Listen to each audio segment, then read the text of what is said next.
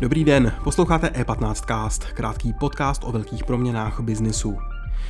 19. ročník festivalu Colors of Ostrava skončil a přestože musel bojovat s covidem i krizí v leteckém průmyslu, jeho zakladatelka Zlata Holušová si historicky nejtěžší ročník přece jenom pochvaluje. V čem byla letošní edice Colors specifická? Nejenom o tom s ní v dalším vydání E15 castu mluvil Nikita Poljakov.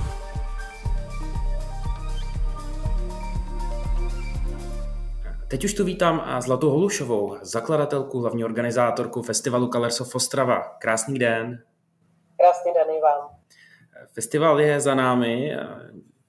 Vy eh, ještě eh, ne, asi nebudete mít eh, veškerá čísla toho, jak festival dopadl, nicméně možná nějakou náladu a to, jak vy cítíte, že dopadl, byste popsat mohla. Jaký byl letošní ročník pro vás? Asi nejtěžší, jaký jsme kdy dělali, protože opravdu řečí čísel, to nebylo vůbec dobré, ale řečí nálady a toho, jak se všechno povedlo, tak jsme nadmíru spokojení, protože jsme dokázali tomu programu dostat, což v dnešní době, kdy je zcela běžné, že spousta účinkujících v poslední chvíli nedokáže dorazit, protože letecké spoje jsou dnes velmi komplikovanou příhodou, navíc ještě covid eh, nás zase straší.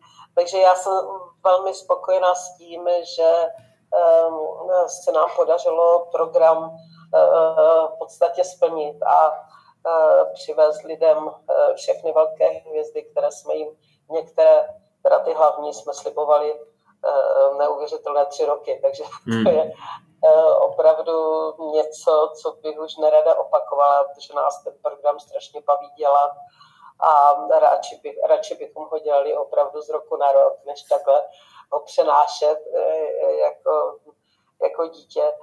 E, máme radost, že na festival zase přišlo e, pět tisíc dětí, což skoro opravdu přesné číslo, což je skvělé vidět, že Colors je opravdu rodinný festival, kde Eh, se snažíme i pro ně tam udělat eh, prostředí takové, aby jim tam bylo dobře.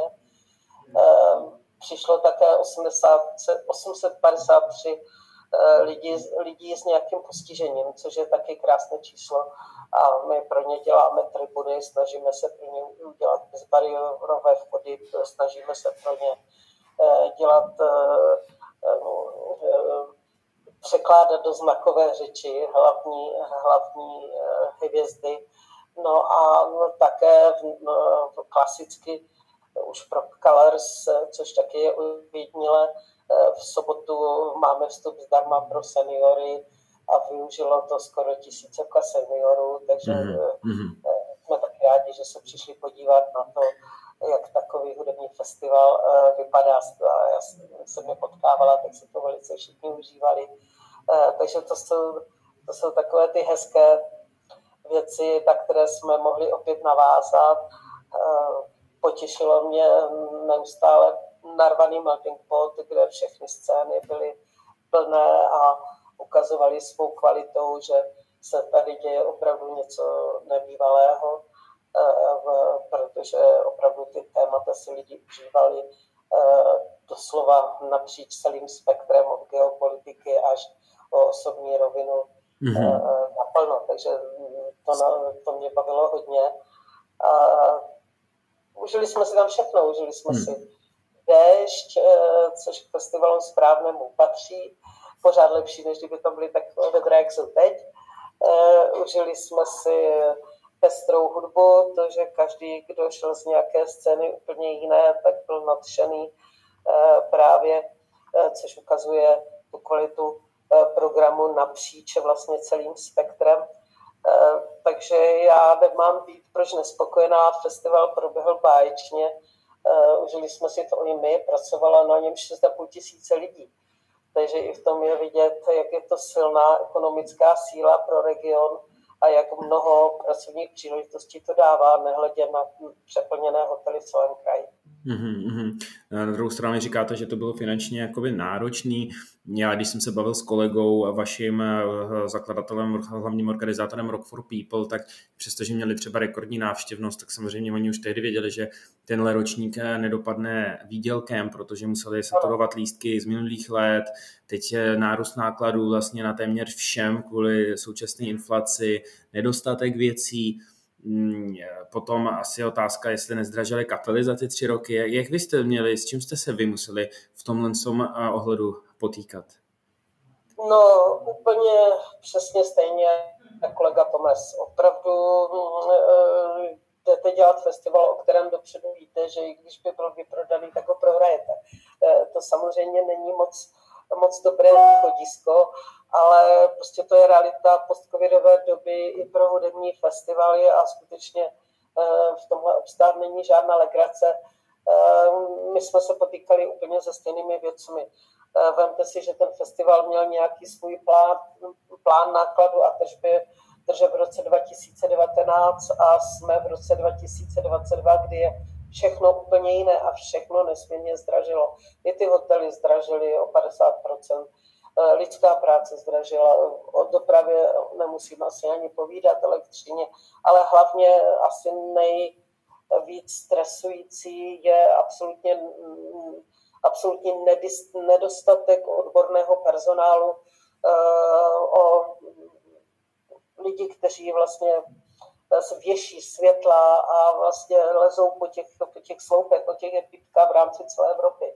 Hmm. O se hádají festivaly, přeplácejí je aby je měli prostě zmizla nám celá eh, vlastně subkultura lidí, kteří eh, s festivalemi prožijou eh, půl roku, pak další půl roku prožijou s akcemi, které se konají najednou. Je tady taková nejistota, že a hrá, hrábne po nich každý, samozřejmě každý rezort po nich šáhne, takže tohle byl asi letos největší problém. Mm-hmm. A samozřejmě projevoval se i v té rozpočtové strategii. Mm-hmm. Rád bych se ještě zastavil u kapel, bohatý program, eh, velká jména, slavná mezinárodní. Jak vy jste, vy jste slibovali několik let, tak říkáte, bylo, bylo složité nebo jednoduché navázat eh, a třeba udržet stávající podmínky nebo tehdejší podmínky, dohody a podobně? To vlastně bylo, bylo nejstabilnější z celého toho spektra eh, nákladů na festival. Eh, nám hm, kapely udržely ty ceny, eh, na jakých jsme byli domluveni původně. My s agenturama, které je zastupují, pracujeme mnoho let a opravdu nemůžu říct na nikoho z nich ani popel, nikdo se nás nesnažil na poslední chvíli nějakým způsobem využít všichni byli velmi korektní a tady tyhle věci fungovaly. Takže po téhle stránce nemám špatnou zkušenost. Tady se projevilo, eh, že, eh, že promotéři, organizátoři a umělci jsou opravdu na stejné lodi, i když trpěli všichni. Uhum, A ještě se zeptám, vy jste jeden ročník ukončili, vždycky se hnedka začíná, jak se říká, plánovat ten další. Hmm, jak vy přemýšlíte o i po tom, co jste zažili letos, je to, co jste zažívali posledních pár let o tom, jak budete pokračovat do budoucna? No budeme pokračovat úplně stejně eh, ve stejné linii, jak eh, jsme začali. Začneme eh, konečně pracovat s prázdným line-upem pro dramaturgii festivalu. To bylo velké utrpení, že jsme dva roky umílali si a, a obnovovali. Vemte si, že každý rok byl ten program hotov a teď znova, znova uh, musíte ho restrukturalizovat. Samozřejmě některé věci odpadají. Odpadají hlavně ty menší kapely, které jsou sice skvělé, ale uh, třeba se jim už nepodařilo uh, nastartovat turné, takže samozřejmě, že takových 30% festivalu se obnovilo, ale to hlavní zůstalo, což si myslím, že to jsou ty majáky a signály, že je všechno v pořádku, ale ohromně se těšíme na to, že začne s prázdným papírem. Zlato, já vám moc děkuji a přeju, aby to všechno pokračovalo eh, správným směrem. Mějte se hezky. Já děkuji taky, no a doufám, že eh, nám lidi zachovají eh, přízeň a budou si eh, opět stupenky kupovat, protože už jsou prodej. Díky za pozornost. E15cast můžete poslouchat ve všech podcastových aplikacích a na webu e15.cz.